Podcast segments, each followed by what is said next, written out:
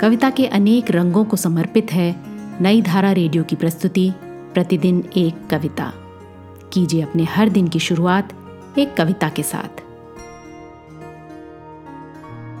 आज सुनिए दामोदर खड़से की लिखी कविता, अब वहाँ घोंसले हैं। सुनिए ये कविता उन्हीं की आवाज़ में।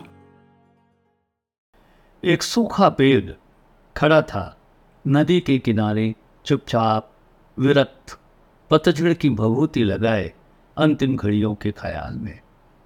एक सूखा पेड़ खड़ा था नदी के किनारे चुपचाप विरक्त पतझड़ की भभूति लगाए काल का साक्षी अंतिम घड़ियों के ख्याल में। नदी? नदी वैसे अरसे से इस इलाके से बहती है। पेड़ के पत्ते सूख कर इसी नदी में बह लेते थे। नदी ने कभी ध्यान नहीं दिया। नदी नदी वैसे अरसे से इस इलाके से बहती है। पेड़ के पत्ते सूख कर इसी नदी में बह लेते थे। नदी ने कभी ध्यान नहीं दिया। इस बरसात में जब वह जवान हुई तो उसका किनारा पेड़ तक पहुँचा। इस बरसात में जब वह जवान हुई तो उसका किनारा पेड़ तक पहुँचा।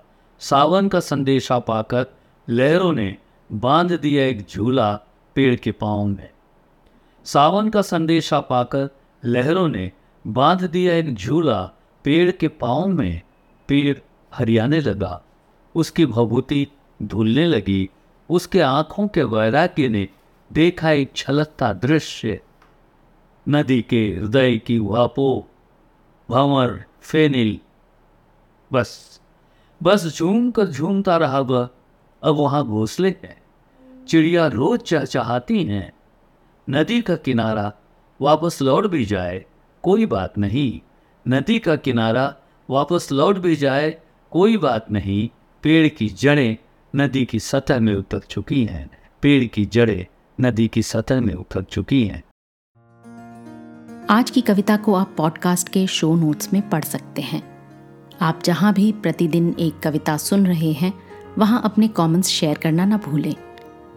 अगर आप चाहते हैं कि नई धारा रेडियो की ये प्रस्तुति हर सुबह आपके व्हाट्सएप पर आ जाए तो हमें इस नंबर पर मैसेज भेजें। Seven four two eight seven seven five three seven six कल एक और कविता के साथ फिर मिलेंगे।